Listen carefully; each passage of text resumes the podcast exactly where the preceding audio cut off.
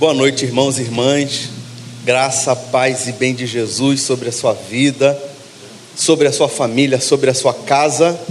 Eu quero mais uma vez aqui também acolher aqueles que nos acompanham pela internet. Que sejamos todos nós mais uma vez fortalecidos, encorajados pela palavra de Deus nessa noite. Eu quero te chamar o Evangelho de Lucas, capítulo 19. Lucas 19, uma passagem bem conhecida nós faremos a leitura do verso 1 ao verso de número 10. Evangelho segundo Lucas, capítulo 19, do verso 1 ao verso de número 10. Eu quero a partir desse texto falar sobre a experiência do encontro com Jesus. Eu quero a partir desse texto pensar aqui com vocês e falar a respeito da experiência da salvação e salvação não como um, uma expectativa futura, uma expectativa que se dá no pós-morte, mas salvação como uma realidade presente. Evangelho de Lucas, capítulo 19.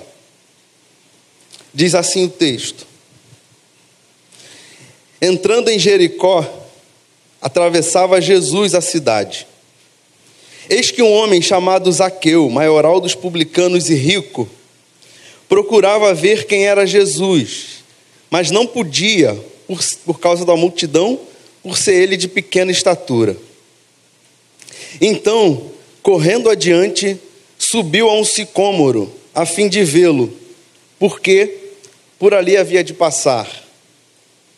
Verso 5: Quando Jesus chegou àquele lugar, olhando para cima, disse-lhe: Zaqueu, desce depressa, pois me convém ficar em tua casa. Ele desceu a toda pressa e o recebeu com alegria. Todos os que viram isto murmuravam, dizendo que ele se hospedara com um homem pecador. Entremente, Zaqueu se levantou e disse ao Senhor: Senhor, resolvo dar aos pobres a metade dos meus bens. E se em alguma coisa tenho defraudado alguém, restituo quatro vezes mais. Então Jesus lhe disse: Hoje houve salvação nesta casa, pois que também este é filho de Abraão, porque o filho do homem veio buscar e salvar o perdido. Senhor, obrigado, Pai, por Cristo Jesus. Obrigado por nos encontrar, nos resgatar e nos salvar em Cristo Jesus. É no nome dele, é por ele, nele, que nós oramos, pedindo ao Senhor perdão pelas nossas falhas, mas apegamos-nos aos méritos de Cristo. Oramos com amor, reconhecendo que nada somos, mas somente por meio de Cristo podemos nos aproximar de Ti. Obrigado, Senhor, em nome de Jesus. Amém. Nós fomos criados para que pudéssemos desfrutar de um relacionamento profundo e eterno com Deus, o nosso Criador. A fé cristã é, nesse sentido, um permanente convite, um permanente chamado ao encontro com Jesus. A fé cristã é um permanente chamado à mesa da comunhão. É a possibilidade de estarmos assentados à mesa com Cristo, desfrutando de um grande banquete que Ele prepara para cada um de nós o banquete da salvação.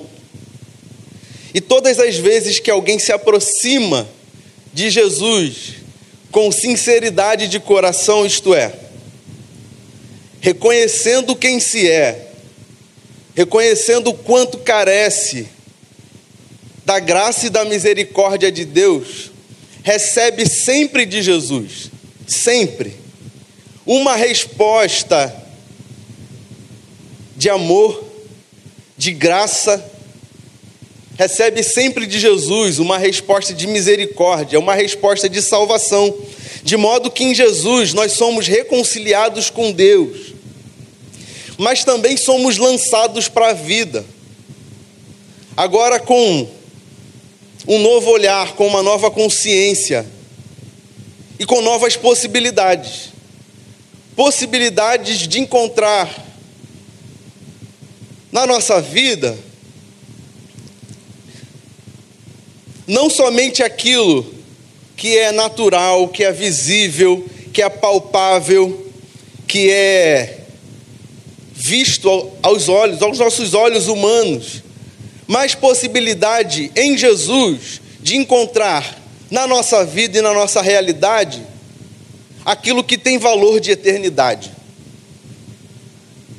Ou seja, aquilo que transcende, aquilo que está para além do que é visível, do que é palpável, do que é natural, do que é humano. E o texto que nós lemos nos apresenta a história de um homem que, ao encontrar-se com Jesus, ao ser encontrado com, por Jesus, é reconciliado com Deus, mas tem também o encontro consigo mesmo. Encontra-se com Jesus, é reconciliado com Deus e tem um encontro consigo. Tem um encontro consigo porque agora ele percebe, ele tem a possibilidade de reconhecer as suas mazelas. Ele olha para si, ele se reconhece.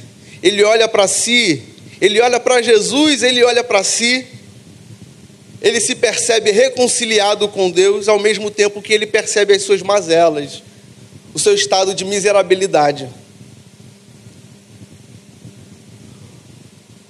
Lucas, no capítulo 19, nos apresenta a história de um homem chamado Zaqueu.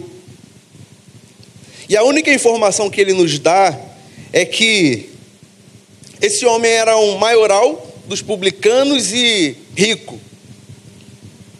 Vale a gente lembrar quem era o publicano naqueles dias. O publicano era um judeu a serviço de Roma. Portanto, era um judeu que havia se unido ao Império Romano. O publicano desfrutava de uma má reputação na sua sociedade. Era alguém que havia se unido ao Império Romano e trabalhava cobrando taxas do seu próprio povo, impostos, num local que era chamado de coletoria. E para fazer esse serviço, eles eram muito bem remunerados. Não bastasse isso, havia toda uma prática de corrupção, de exploração por meio desses funcionários de Roma, por meio desses judeus que trabalhavam, estavam a serviço de Roma. Eles aumentavam ainda mais as taxas, os impostos do seu próprio povo e dessa maneira enriqueciam. Zaqueu é apresentado não apenas como um publicano, mas como o maioral do publicano. E é somente Zaqueu, em todo o evangelho, nos quatro evangelhos, somente Zaqueu aparece aqui como o maioral dos publicanos. O publicano é aquele que é mal visto na sociedade, é visto como traidor, é visto como aquele que se uniu ao império de Roma, aquele que tem a prática de extorquir o seu próprio povo, de enriquecer, extorquindo o seu, o seu povo é aquele também que é visto como pecador. E algo importante aqui é: pecador não é nessa na cultura judaica, pecador não é somente aquele que transgride a lei de Deus. Pecador é muito mais do que isso. Pecador é aquele que carrega sobre si, assim era a mentalidade judaica, carrega uma espécie de castigo divino, carrega sobre si uma rejeição da parte de Deus. Esse é o pecador, aquele que transgride a lei de Deus, aquele que é rejeitado por Deus, aquele que é excluído, abandonado por Deus, aquele que carrega um, um castigo divino. Isaqueu é sim descrito como maioral do, dos publicanos, o que muito provavelmente indica que ele era alguém com uma espécie de gestor financeiro, uma espécie de auditor fiscal a serviço de Roma, alguma coisa nesse sentido. O fato é que ele controla, de alguma maneira, todo esse serviço que era realizado pelos publicanos. Portanto, Zaqueu é alguém que lucra com toda essa atividade de opressão, de dominação, de exploração do seu próprio povo. Esse é o Zaqueu, descrito como maioral dos publicanos e descrito como alguém rico. É interessante porque Lucas, quando descreve Zaqueu como maioral do, dos publicanos, aponta também essa característica dele, que ele é alguém rico. Provavelmente isso indica que a riqueza dele, o, que ele tinha acumulado, de alguma maneira chamava atenção, de alguma maneira estava acima dos padrões, de alguma maneira aquilo despertava a atenção das pessoas, a ponto de Lucas destacar e enfatizar isso no seu evangelho. Então o que a gente sabe sobre Zaqueu? Zaqueu é alguém que ocupa um alto cargo, é um judeu que está a serviço de Roma, alguém que ocupa um alto cargo aí, alguém que muito provavelmente tem uma relação própria, uma relação direta, talvez com o próprio imperador, ou muito provavelmente com pessoas próximas ao imperador. É alguém mal visto na sua sociedade como um todo, é visto como um traidor, mas é também visto como um pecador, aquele que foi rejeitado por Deus, aquele que foi, de alguma maneira, carrega sobre si um castigo divino. Esse é o Zaqueu que Lucas está nos apresentando. Mas olha que curioso. É justamente esse homem que carrega um estigma de ter sido abandonado por Deus que, num determinado momento da sua vida, se percebe impelido a se aproximar de Jesus. Encontra no seu coração um desejo de chegar perto de Jesus. Zaqueu, o publicano, o maioral dos publicanos e pecador, se percebe com, com interesse de saber quem era Jesus. Ele fica sabendo que Jesus está passando por Jericó. Ele se apressa e vai para aquele local. Quando ele chega, ele se depara com uma multidão. Eu acho que assim, ele era do meu time, que Lucas diz que ele era de baixa estatura, então ele era tipo assim, né?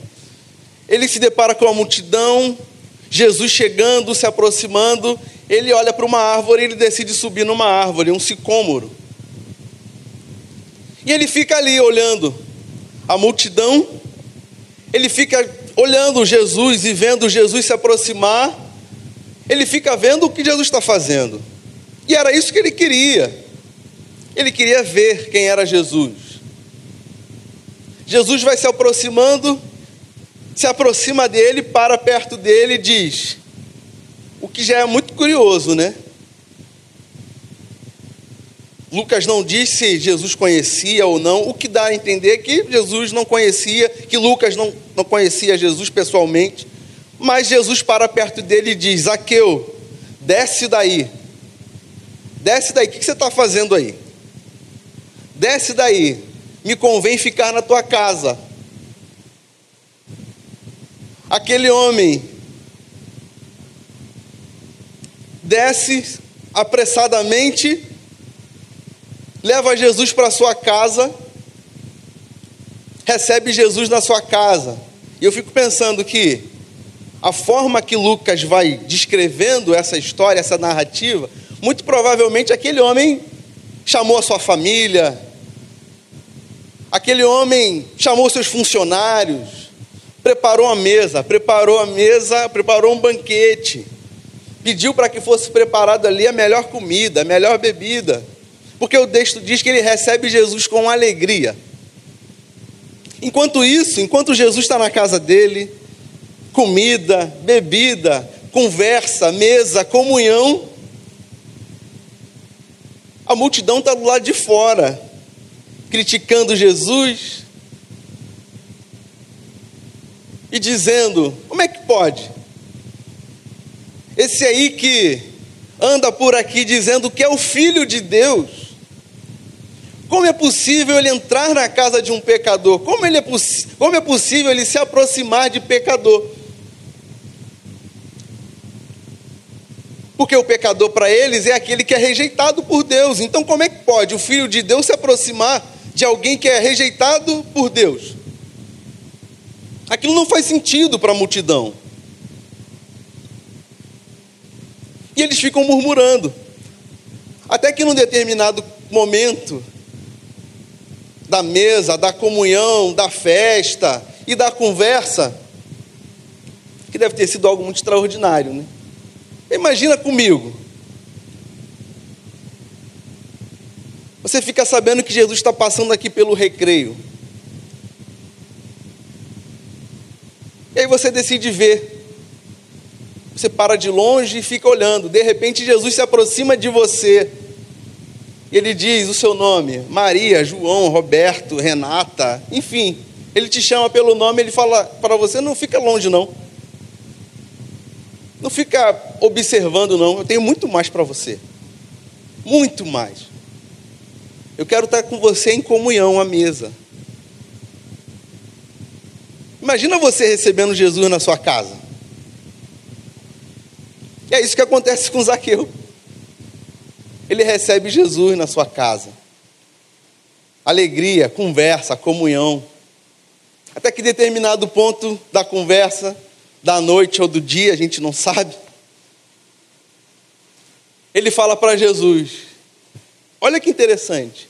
Ele não chama Jesus de, de mestre, de rabi ou coisa do tipo, como a maioria das vezes os líderes religiosos faziam. Mestre, rabi. Mas Zaqueu reconhece quem era Jesus. Ele diz: Senhor. Senhor. Ele reconheceu quem era Jesus. Ele foi encontrado por Jesus. Ele diz: Eu decido dar metade dos meus bens, e eu decido restituir, se eu alguém defraudei, quatro vezes mais. Importante aqui também uma informação. A lei vigente na cultura judaica naqueles dias orientava que, se alguém houvesse defraudado um terceiro, deveria então restituir, quando o caso fosse mais grave, em duas vezes o valor defraudado. Isaqueu, quando fala para Jesus que vai restituir, ele diz: Eu vou restituir em quatro vezes mais. O que é um sinal de profundo arrependimento. Ele está restituindo o dobro do que a lei exigia, num sinal de quem percebeu, quem reconheceu o mal que causou ao seu próprio povo. Então ele diz: Eu vou restituir. Se eu alguém defraudei, eu vou restituir em quatro vezes mais. Aquele homem entendeu que era arrependimento, porque arrependimento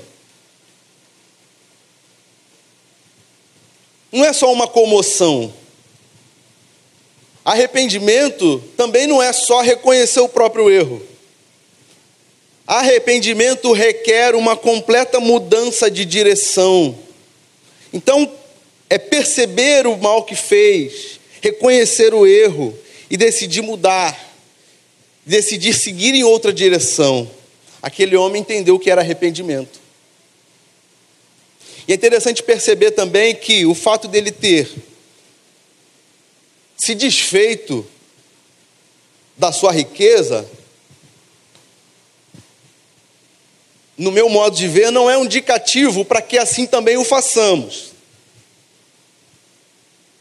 Me parece que é muito mais um indicativo do, de que aquele homem foi liberto daquilo que o aprisionava, a sua riqueza, como uma espécie de um ídolo que é quebrado no coração, porque idolatria é algo que faz o nosso coração se curvar Daniel, o pastor Daniel falou domingo retrasado ou passado sobre isso.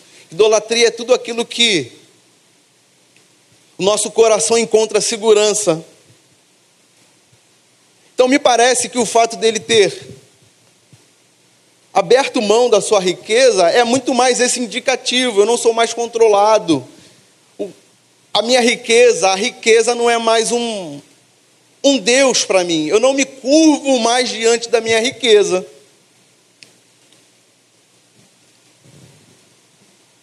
Aquele homem tem uma experiência com Jesus. Aquele homem está à mesa com Jesus, banquete, salvação, arrependimento, mudança. Porque em Jesus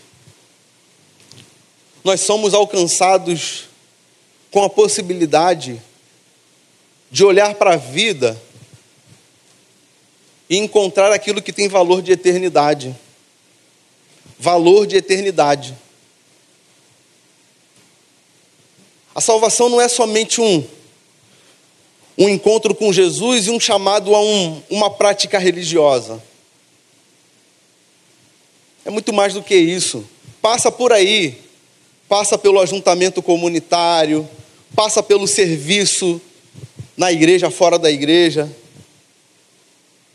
mas salvação tem a ver com o encontro com Deus, se perceber por meio de Jesus, reconciliados com Deus, pecadores que somos. Portanto, Zaqueu não é só, ou melhor, a história que Lucas nos apresenta, não é somente a história de um homem específico da Palestina mas é também, de certa maneira, a minha história. É também, de certa maneira, a sua história. História daqueles que, ao se encontrar com Jesus, ao serem encontrados por Jesus, passam a olhar para si reconhecendo as suas mazelas, reconhecendo os danos que causamos. E decide, por meio de Jesus e em Jesus, fazer uma mudança de caminho, de percurso, de direção. Porque em Jesus nós encontramos arrependimento, em Jesus nós encontramos perdão, em Jesus nós encontramos possibilidades possibilidades de olhar para a vida e encontrar não somente aquilo que faz sentido aos olhos humanos, em Jesus encontrar aquilo que tem valor de eternidade, salvação, hoje. É olhar a realidade, é perceber a realidade, é viver e perceber, discernir, ter a possibilidade de enxergar aquilo que nós não enxergávamos, ter a possibilidade de encontrar valor de eternidade naquilo que a gente não percebia. Interessante perceber também nessa narrativa que quando Jesus está passando por Jericó, lá no início da história, que o texto já começa assim, né? Jesus atravessando Jericó. E eu queria voltar nesse ponto, que é algo que me chama muito a atenção. Jesus está atravessando Jericó porque ele está indo em direção a Jerusalém, celebrar, participar da sua última Páscoa. Portanto, Jesus está nos últimos dias da sua vida, nas últimas semanas, talvez nas última semana da sua vida. Enquanto Jesus está seguindo para Jerusalém, e passa por Jericó, ele continua a fazer aquilo que lhe é devido. Ele está seguindo na sua última semana de vida, nos seus últimos dias de vida, se aproxima a cruz, a crucificação, e Jesus continua seguindo. Enquanto segue, ele ensina, enquanto segue, ele dá palavra de sabedoria. Enquanto segue, ele cura. Enquanto segue, enquanto caminha, ele resgata perdidos. Enquanto caminha, ele faz o bem por onde passa. O que me, me leva a pensar que a espiritualidade que Jesus nos convida para vivermos não é uma espiritualidade que me paralise, que me deixe estagnado, esperando benefícios da parte de Deus, mas estagnado. Jesus caminhando para o seu último dia de vida e fazendo bem por onde passava, inclusive a Zaqueu, é um, uma lembrança, é uma indicação de que em Jesus nós somos chamados para uma espiritualidade que se dá na vida, que se dá enquanto caminha, que se dá enquanto pisa o chão dessa terra, que se dá nos encontros, nos relacionamentos, na vida, no cotidiano. A espiritualidade que Jesus nos chama, nos convida e nos aponta, se dá no chão da vida, se dá no caminho, se dá nos processos. Não é uma espiritualidade que me paralise. Pelo contrário, é uma espiritualidade que se dá muito mais, muito mais nas conversas, nas relações, ao redor da mesa, com a possibilidade de encontrar aquilo que tem valor de eternidade na nossa vida, na nossa realidade. Zaqueu recebe Jesus na sua casa, é encontrado por Jesus.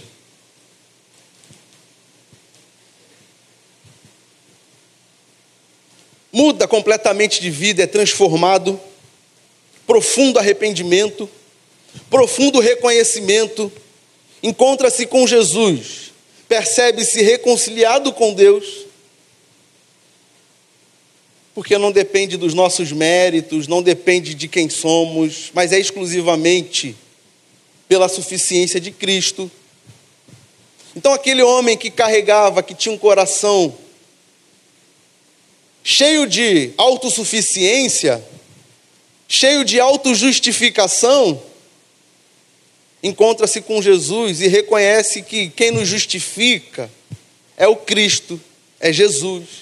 E ele faz isso ao redor da mesa, em comunhão. De modo que nós somos encontrados por Jesus e nós sabemos que o pecado é uma realidade presente ainda em nós. Logo, por mais que busquemos, e certamente devemos fazer, uma vida cada vez mais perto de Jesus, certamente em alguns momentos iremos tropeçar, certamente. Porque não existe perfeição, né? Nessa realidade, até que Cristo volte, o pecado ainda está presente em nós e entre nós, na realidade que nos cerca.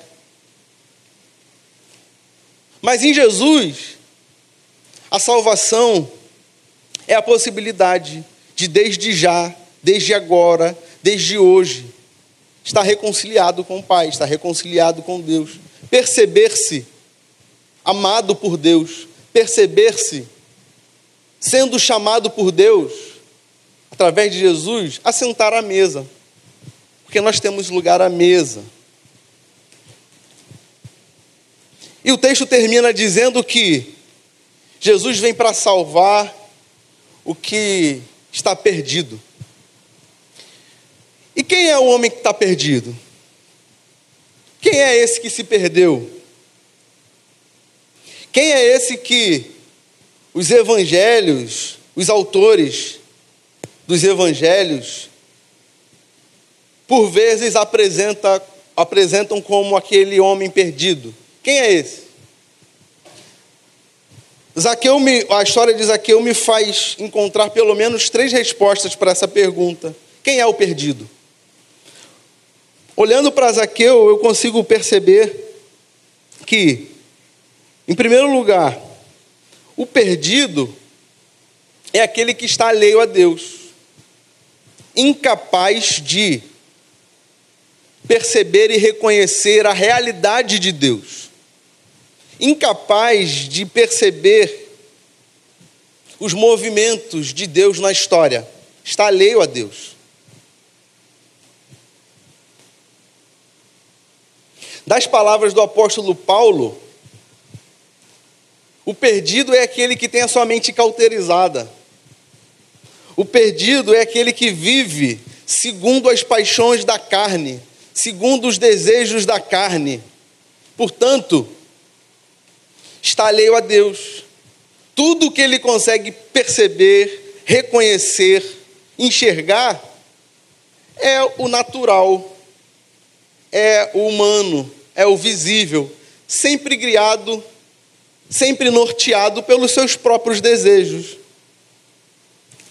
Tem uma música de um cantor chamado Marcos Almeida, e tem um trecho da música que ele diz o seguinte, eu acho sensacional: Na cidade dos homens tem gente que consegue ler, mas os outros estão nécios para ti.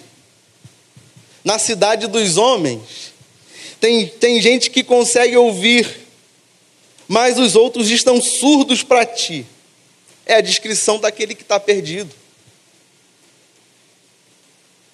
Eu também encontro uma segunda resposta para aquele que, para identificar quem é o homem perdido. O primeiro é aquele que está alheio a Deus, vive segundo os seus próprios desejos, os desejos da carne, só vê o que é natural, humano. É também aquele que está longe de si mesmo, e eu acho isso fantástico. O perdido é aquele que está longe de si mesmo é aquele que se perdeu de si mesmo. Tem um autor chamado Anselm Grun.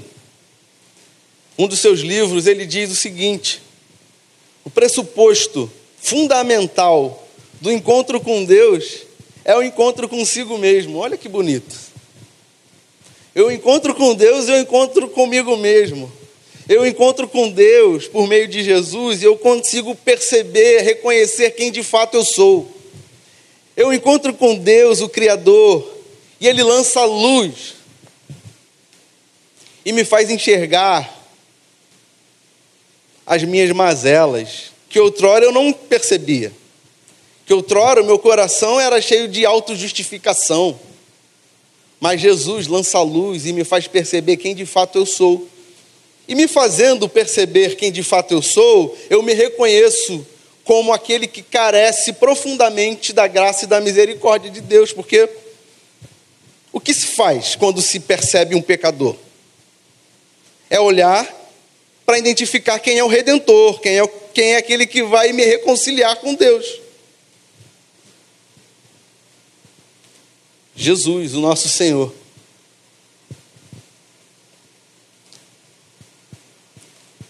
Profeta Jeremias, em Lamentações 3, diz: As misericórdias do Senhor são as causas de nós não sermos consumidos. O que é isso?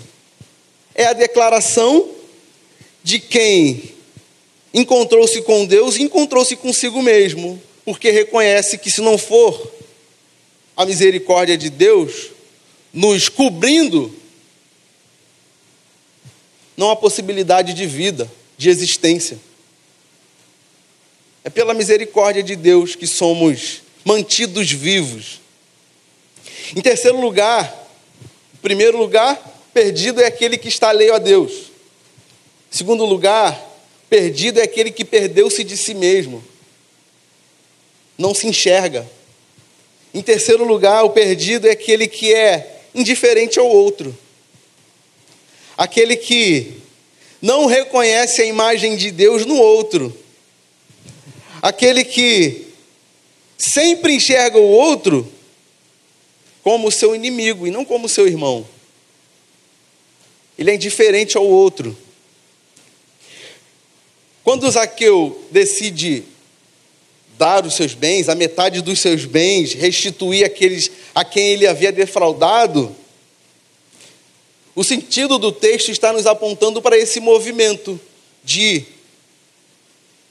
agora eu percebo no outro, agora eu consigo olhar para o outro, não somente como um inimigo, um adversário, não somente alguém que eu vá explorar e extorquir, dominar, oprimir.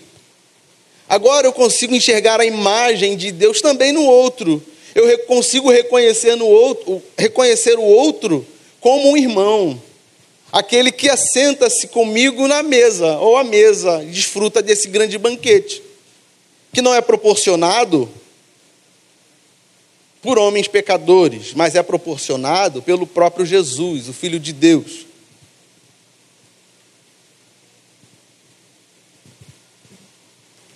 De modo que salvação é justamente o oposto dessa descrição de quem está perdido. É o oposto. Se o perdido é aquele alheio a Deus, segundo Lucas nos apresenta no capítulo 19 do seu evangelho, quando descreve a história do Zaqueu, é alguém que está alheio a Deus, vive conforme os seus próprios desejos e interesses. É aquele que perdeu-se de si mesmo porque não reconhece o dano que causa, tem o seu coração cheio de autojustificação está longe de si mesmo. E é também aquele que é indiferente ao outro, porque o outro é só um alguém que eu vou extorquir. Esse é o perdido. E o que é salvação? É o oposto disso. É em Jesus perceber se encontrar-se reconciliado com Deus. Próximo, religado, que inclusive é uma é um sentido da palavra religião, religado, reconectado, reunido ao Pai, ao Criador de todas as coisas. Salvação é também um encontro consigo mesmo.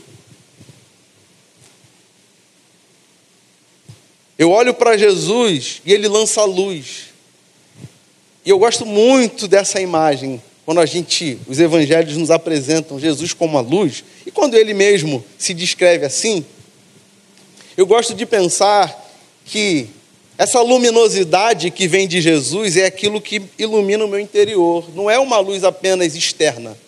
Também, porque lança luz à realidade ao nosso entorno, ao nosso redor. Mas eu não posso deixar de perceber que a luz que emana de Jesus,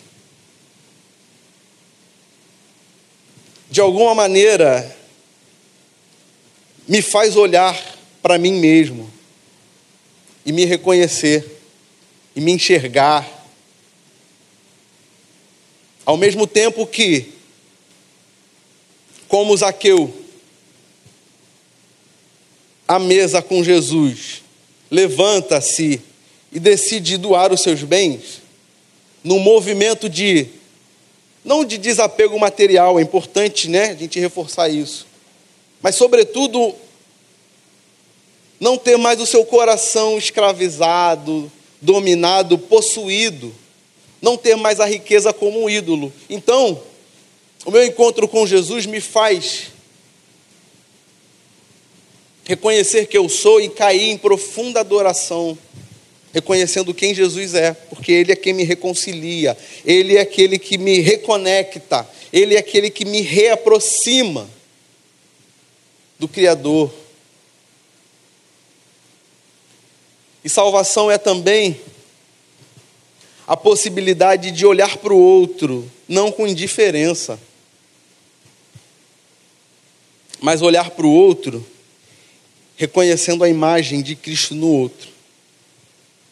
E olha que, que coisa sensacional, que para mim é o, o ápice desse texto. Quem era o Zaqueu? Não era um discípulo de Jesus, ou seja, quando Jesus entra na casa de Zaqueu, que por sinal também é uma outra imagem forte, alguém que recebe Jesus na sua casa, no seu lugar de intimidade, no seu lugar, no lugar mais íntimo que um ser humano pode se encontrar, a sua casa, o seu lar, né? Então é no lar que Jesus nos encontra. E ele nos retorna ao lar, nos retorna ao Pai. Então tem essa imagem do lar, da reconciliação que acontece não só ao redor da mesa, o que já é muito forte, mas que acontece sobretudo dentro de casa, né? Certamente você já passou pela experiência de ficar um tempo fora da sua casa, por algum motivo, trabalho, viagem ou qualquer outra coisa. Em algum momento você, quando retornou para sua casa, você se percebeu acolhido, né? Estou de volta na minha casa, meu quarto, minha cama. Cheiro da sua casa, né? Olha que coisa forte. Jesus. Jesus podia ter falado para Zaqueu: vamos, desce aí para a gente conversar. Ou mesmo, fica aí, eu vou conversar com você assim, à distância. Mas ele fala assim: não, eu vou lá na sua casa. Lugar de aconchego, lugar de comunhão, né? Zaqueu tem encontro com Jesus. E Zaqueu é um pecador. Logo, Jesus se identifica conosco na condição em que nós nos, nos encontramos, na condição de, de quem nós somos, pecadores. Porque às vezes a gente fica olhando para Jesus e achando que ele só se aproxima daqueles que, de alguma maneira, já caminham com ele, já perceberam quem ele é, mas não. Inclusive, ele diz isso: Eu não vim para os sãos, eu vim para os doentes. Então, é desses que ele se aproxima, trazendo reconciliação com Deus, consigo mesmo, ou conosco, e nos fazendo olhar para a vida, para a realidade, para o outro principalmente, enxergar no outro também a imagem de Deus, mesmo que o outro seja também pecador, porque todos nós somos. Então é na diferença do outro que eu consigo perceber a imagem de Deus. É na diferença, é no diferente. E eu olho para o diferente e eu falo, é, aquele ali também é dotado da imagem de Deus. E eu posso me aproximar dele, porque Jesus talvez aqui numa imagem ilustrativa, entre nós dois, Jesus está no meio e talvez ele, de alguma maneira, nos reaproxima. Então, outro que eu via como um adversário, tem Jesus agora na minha frente, me reaproximando também do outro. Salvação, uma realidade presente que nos lança para a vida com um novo olhar, com nova consciência, nos fazendo reconhecer o grande amor de Deus revelado em Cristo e nos traz de volta ao lar, nos reaproxima, nos reconecta, faz com que a gente possa olhar para nós mesmos, reconhecer quem somos, reconhecer o quanto carecemos da graça e da misericórdia de Deus. Jesus, salvação. E Ele me salva também de olhar o outro com indiferença. O outro é visto também como irmão, não só mais como um adversário.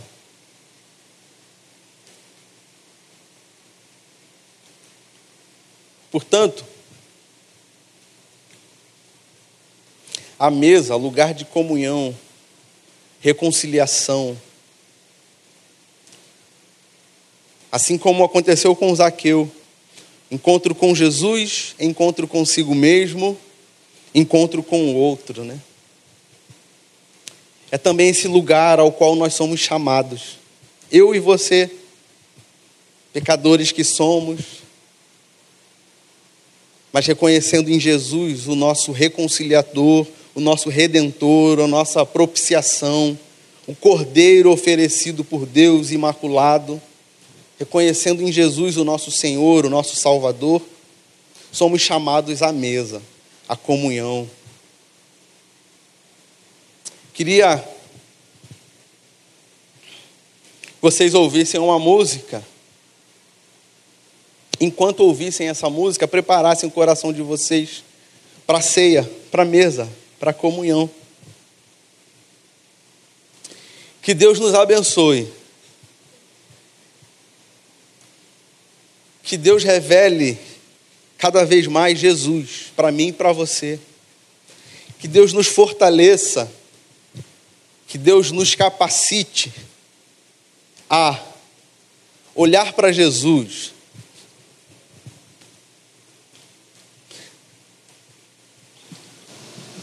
Olhar para Jesus ter um encontro profundo com Deus, um encontro profundo conosco, e olhar para a nossa realidade, enxergar na realidade aquilo que tem valor de eternidade. Que seja assim, que seja assim. Deus nos abençoe.